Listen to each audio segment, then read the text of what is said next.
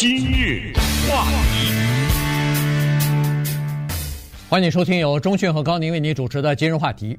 上个呃不是上个星期，就是这个星期三啊，两天之前呢，在拉斯维加斯呃内华达大学拉斯维加斯分校呢发生了枪击案。那么这次的这个枪手呢，根据现在公布出来的数据来看呢，和以往的枪手还不太一样啊。以往的枪手都是年轻人，要么就是这个年轻的学生，要么就是其他的一些呃这个精神呃不太正常的有疾病的这些人。但这次的枪手呢，他是一个职业的大学里边的教授啊，六十七岁的年龄了。呃，名字现在已经公布出来了，叫做 Anthony 呃 Polito 啊，他是。是在大学里边任教，呃，已经很多年了啊。那么，当然最近他在这个，他是拉斯维加斯的人，那么他在内华达州呢，好几所高等院校里边呢去求职啊，想要继续工作，但是都遭到拒绝。显然，他的这个经济状况呢相当的窘迫。那么在这种情况之下呢，他开枪了，所以开枪杀人。那么到底具体的作案的原因呢，动机？现在还不清楚，但是警察分析呢，估计和这个经济状况有一些关系。所以今天我们把这个呃收集到的资料整理一下呢，跟大家来报告一下。同时呢，也是通过报道，我们知道在被打死的三个人当中，有一个是来自于台湾的叫张家珍啊、呃、教授，不过他这个家珍这两个字呢，现在目前是音译啊，还没有找到他的正确的中文的名字。他已经在内华达大学拉斯维加斯分校的商学院教书二十年了，他是二零零一年在匹兹堡大学拿到的博士学位，呃，同时呢也是台湾海洋大学毕业的。为什么他选择被这个杀手选择为攻击的对象？这个目前呢还不太清楚。那另外呢还有一个三十几岁的助教。他们都是助教啊，另外一个三十几岁的女的呢，是一个助理的，也是一个会计学的呃会计学的助理的教授。同时还有一个人的名字被打死的呢，还还没有被公布。然后还有一个人受伤，呃，现在就是这么一块，就三死一伤。而这个杀手呢 ，Polito， 他以前在很多的地方教过书啊、呃，他在什么乔治亚呀，在北卡罗来纳呀，什么这地方都教过书。他自己在网上啊，也留下了很多的个人的资料，这些个人的资料呢，让我们了解到这个人是一个智商非常高的人，因为他在过去的三十五年都是美国一个很有名的叫做高智商者俱乐部的成员。那在这个俱乐部里面，这显然你也可以知道，并不是所有的人你说我想进去就进去，他一定是在这方面有所考试或者是有某种测试，是说明你是一个高智商的。呃，同时呢，在他的社交平台上，他也保留了大量的过去他在各种不同的地方教书的时候学生对他的赞扬，计算下来一共是一百零九页，全都是学生呃对他的赞扬和给他提出来的非常有建设性的建议啊什么之类的。这个人你说他精神正常吗？或者说他有没有什么幻想呢？现在咱们也说不清楚了，因为他被警察打死了。而昨天非常罕见的就是内华达的警方在记者会上公布了警察击毙他的过程。哇，这个看的是非常的恐怖哈！他穿了一个黑色的大衣，他离那个警察哇好近呐、啊！两辆车并排停在停车场那个地方，他缓步的走向这个警察，梆梆的朝这个警察开枪，而这个警察呢，就是几步之遥，一看。这个就是平时警察受过的训练，在这里面就能让你捡一条命啊！这警察嘣的一下就倒在地上了，感觉上是被他击中了，其实不是，而是这警察噌的一下就匍匐的在了地上，倒到地上以后，啪啪啪在地上往前爬，爬到爬到了警车的旁边站起来，他你呃，大家在 YouTube 上可以看到这个画面，他穿着黑衣还在那追，但是。这个时候警察已经站起来了，近距离的把他击毙。请注意，是他也拿着枪，警察也拿着枪，对啊，这是面对面的。但是警察呢，近距离的把他给击毙了。这就是一个受过训练的和没有受过训练，在这就一览无余啊。这么近的距离，而且这个警察是毫发无伤啊，啊，没有受任何伤。关键就是他倒在地上那一下，我是让我一开始真的是以为是被击中了。对，他是往前扑，啊、往前扑的一下就趴在地上，哇，这个身手，而且在地上爬呀，别爬他死，因为他要躲到那个警车后面去，啪啪啪往前爬，爬到警车后面站起来等着他。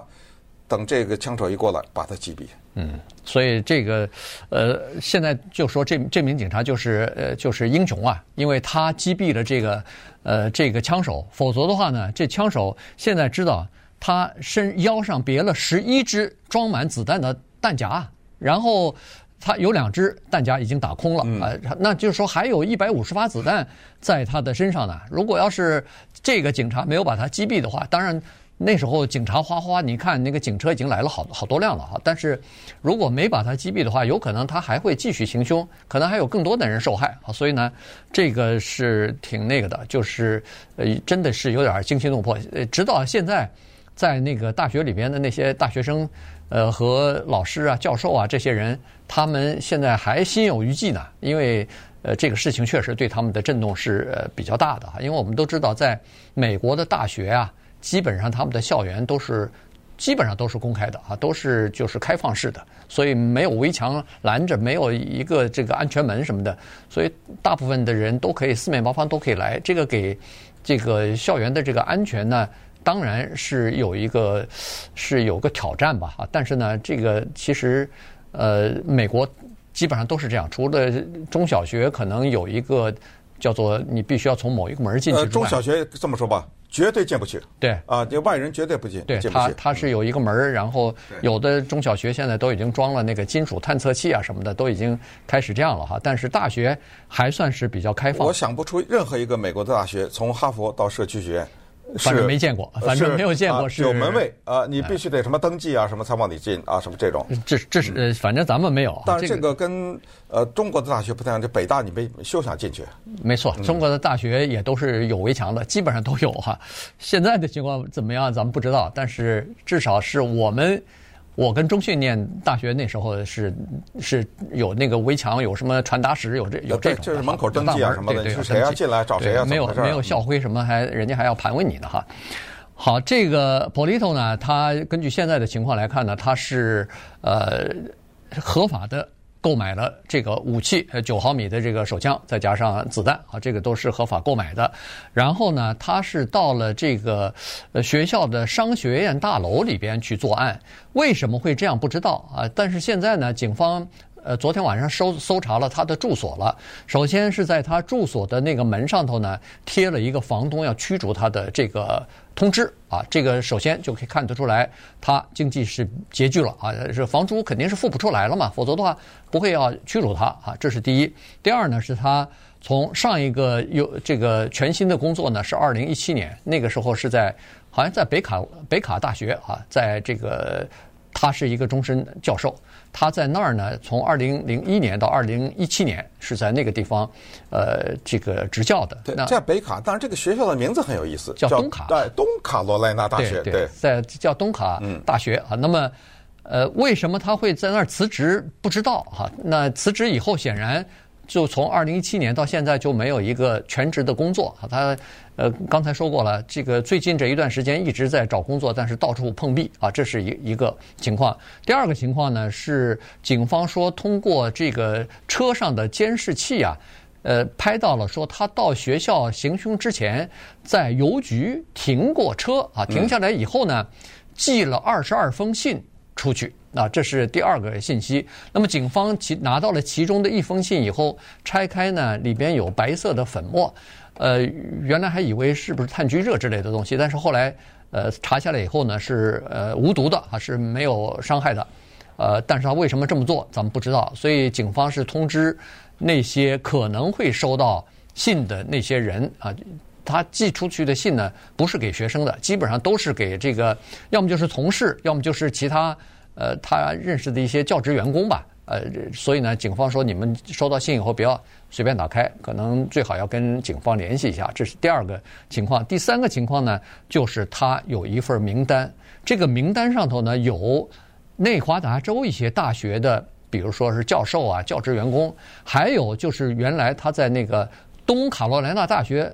呃教书的时候的那个学校里边的一些教授和呃这个教职员工的这个名单，所以这些名单呢，警方认为是他的就叫做袭击的目标。但是这次被他打死的三个人和打伤的那个第四名教授呢，科罗教授呢，都不是他名单上头的人，所以这个就奇怪了。他是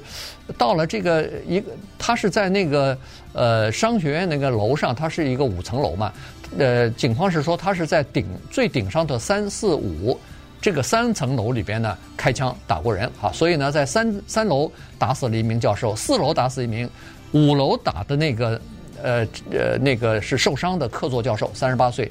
这个客座教授受伤以后呢，他还就是支撑着从五楼啊一直下到一楼来了，最后在一楼呢被救护车救走了，送到医院里边，现在在呃进行抢救，这情况现在基本上是稳定下来了。呃，那么所以从这个情况呢，我们看出来，你说这个人哈，他手里捏着一个名单，是他以前工作过的地方他要杀的人，嗯，那么我们从这个反过来推，他会是一个很愉快的人吗？在以前那个工作地方肯定不会、啊呃、对不对啊？我我想在要杀一些我在以前工作过的地方的人，那你就可以想见到，那这是为什么他找不到工作？因为他是在内华达州申请了这么多工作。你要知道，在美国是这样的呀，你要申请大学的工作，人大学得问你过去在哪儿干过，然后他去到那个大学去问去啊，是是吧？那么稍等会儿我们再来继续介绍这个情况。今日话题，欢迎继续收听由钟迅和高宁为您主持的《今日话题》。这段时间跟大家讲的呢是星期三啊，在拉斯维加斯呃大学校大学校园里边呢发生的这个枪击案啊，这次呢呃行凶的这个枪手呢是一名六十七岁的教授啊，所以呢这个情况呢倒是比较罕见啊、呃，但是呃可以看得出来，这个和枪支还是有点关系啊，也就是说这个枪支、呃、获得的太容易了，任何人只要心怀不满，只要把这个怨气啊撒在别人的身上。那么有的时候可能就会做出一些呃让人感觉到非常遗憾，或者是呃让人感觉到心痛不已的事情。那、呃、刚才讲过呢，这个人他可能有一些幻想，为什么怎么说呢？因为在他的社交平台上，他留下了这样的一些含义，呃，一些这么一些他的文章哈，他是说呢，他是第一个破解在加利福尼亚州的那个生肖杀手的人。呃，我们知道那个。嗯当时呢，在我们加州这个案子到今天都没有破。呃，有一个他叫 Zodiac Killer， 呃，顺便说一下，这个呢有一个特别有名的电影，就叫这个名字 Zodiac， 这就是黄道十二宫，就是和我们中国的生肖相吻合的。啊、呃，这个人他在杀人完了以后呢，他总是留下一些谜团啊，让警方去破译，但是这个从来都没有被破译过，这个人也没有被抓到过。他说他是第一个破译这个人密码的人。同时，他也说了，将近十年以前，二零一四年，马航三七零失事，这个也是人类不可思议的一个谜团，没了这飞机，对，到现在也没，到今天也没了啊、呃！就这么大个飞机上面三百多人没了。他说：“我知道，我知道在哪儿呢。”呃，他说这飞机呢是被劫持了。那他说这是一个大型的阴谋，就是全世界的媒体商量好了一起，这有可能吗？你觉得这有可能吗？这呃，如果你是思路是按照这个方向走的话呢，那这没完了这个事儿，你知道吗？那你这个世界你什么都能解释，反正就是我我坐在家里，我想象出一个东西，我就说是这样，那你没办法了啊，这这是有这个事情。呃，同时呢，呃，也有大量的言论，就是认为犹太人是。非常坏的人啊，就是大量的反犹的这样的言论，所以你看哈，他生活在这样的一种世界当中，就是他也有一个精神世界，在这个精神世界里面呢，充满了莫名其妙的，就是耗费他的时间、他的精力花在这儿。说实话，我一直想知道这个人有没有家庭，到今天早上我都没找到。对，呃，他有没有太太啊？有没有结过婚呢、啊？有没有孩子啊？怎么回事？还是这六十几岁了，一辈子都是单身呢、啊？怎么回事？这现在不知道，只是呢依稀的看到的一些报道，就是他住在一个公寓里面，他住在那个公寓离杀人的场所八英里，然后呢谁都不理，他在那个住着那时候，而且经常是穿得特别的整齐，西装革履，他那个头发是那种背头啊，那就梳在背后的这种油亮亮的这么一个样子。他有一对呃邻居啊，是一个男女朋友，两个年轻的男女。呃，有的时候呢，他们因为在外面打工还是什么原因啊？不对，是早晨三点多，这一对呃年轻的男女啊，早晨三点多呢去健身房，到停车场就看早上三点多他坐在车里，就这杀人这人、嗯、不是杀人那一天啊，就是以前经常是发现这三点多钟一个人坐在那个车里面，而且平时在走廊啊或者在什么地方碰到打招呼、啊，像美国人很礼貌的打个招呼，人家跟他打招呼他从来不理，嗯啊是这么一个感觉。所以你看他这个跟邻居是这样子，在工作的场所里头可能也就是属于那种人缘不是特别好的那种人哈。呃，根据现在说呢，是在拉斯维加斯这个地方呢有一个 Roseman 大学啊，那个大学是说在二零一八年到二零二二年期间呢是雇佣他作为一个呃算是一个呃part-time 的一个教授啊，他主要就是教什么供应呃供应链啊什么这种东西的。对对对，他是教 M B A 的两两门课啊。那但是呢，在二零二二年去年六月份的时候呢，整个这个项目就取消了。取消以后，当然他的工作也就没有了哈。所以在那儿是这么个情况。刚才说过了，他呃不是公布了好多他的那个呃就是学生给他的评分啊评语啊，他特别执迷于这个东西啊，痴迷于这个东西。每次学期结束的时候呢，他就让学生给他匿名的有个就是有一个差评好评啊，反正就给他写一些东西，呃呃给他一些评价。但是呢，他在课堂上就告诉这些学生，他说你们谁给我坏的评价 bad review 的，我认识你们，我我知道你坐在什么地方，我知道你的面孔是什么，意思稍微有点带有威胁性质的，呃，就是告诉警告这些学生不要给他写很差的评语啊之类的哈。所以呢，你看他就是这么，他就是这么一个这么一个人，呃，那现在肯定还要再继续进行调查啊，就是说他那二十几封信到底是寄给谁的，信里头的内容呢，现在警方还没有披露出来，是千篇一律的，就是一封信复制了二十二份发出去呢，还是每一封都不一样等等，嗯、咱们现在不知道哈。那，呃，刚才说了，就是这他在名单上头，就是袭击目标名单上头的人都不是这次的受害人。那显然就是这次的受害人，就是很不幸，他们在这个错误的时间，在错误的地点出现了。在比如说刚才说的那三个被打，那就是三四个受害人，全部是在那个呃，就是呃，他们商学院的那个大楼里头，三四五层楼都有他们的办公室。那显然就是他们刚好在那个时候中午的时候在办公室里边，结果被他给碰到了。呃，也不管认识不认识，也不管有没有私私人的恩怨，他就开枪把人家给要么打死，或者是打成重伤了。对，但是目前呢，就内华达警方他们对这个杀人事情的一个初步的结论呢，是说叫做定向杀人，也就是说他不是比如说跑到一个超市里面，呃，滥杀无辜，就是你注意到他杀的人都是在商学院这个地方，而他申请工作呢也是商学院。那我们也知道，在美国的大学里，如果你去申请工作的话，他除了有一对一的，他还是有一个委员会的，对，呃，他是有个小组，呃，你坐在这些人的面前。三四个人四五个人，呃，然后跟你一些对谈啊什么之类，然后决定是否录用啊什么之类的，呃，是不是比如说像张家珍啊这样的人，还有被打死的那个叫 Valais 啊这样的教授、嗯、是不是在那个小组里面呢？呃，是不是在当时跟他面谈的时候，呃，说了一些话让他听着不好听呢？这现在也就不知道了。但是我们知道的是另外两个事实，这两个事实乃是美国必须重视的。一个就是在二零一七年，拉斯维加斯这个地方产生了美国历史上大面积杀人的最多的记录，嗯，就是在一次音乐会上，有一个人用扫射式的方式当场打死了五十八个人，后来有两个受重伤的人呢，慢慢的在过去去的一两年两三年，就是事件中枪了几年以后，又相继的因为这枪伤的原因又相继离世，所以现在统计为一共是打死了六十个人。嗯，这个在美国的大型的枪击案上再也没有超过这个数字的了。那也是在拉斯维加斯，而且也是离这个枪击案不远的地方，也仅仅是不到十年。好像四百多四百多人受伤了。对啊，对对，好几百啊，因为它是扫射啊，你想那个子弹横飞啊，是吧？是这么一个情况。另外一个事实就是，现在是二零二三年的年底。那么在这一年呢，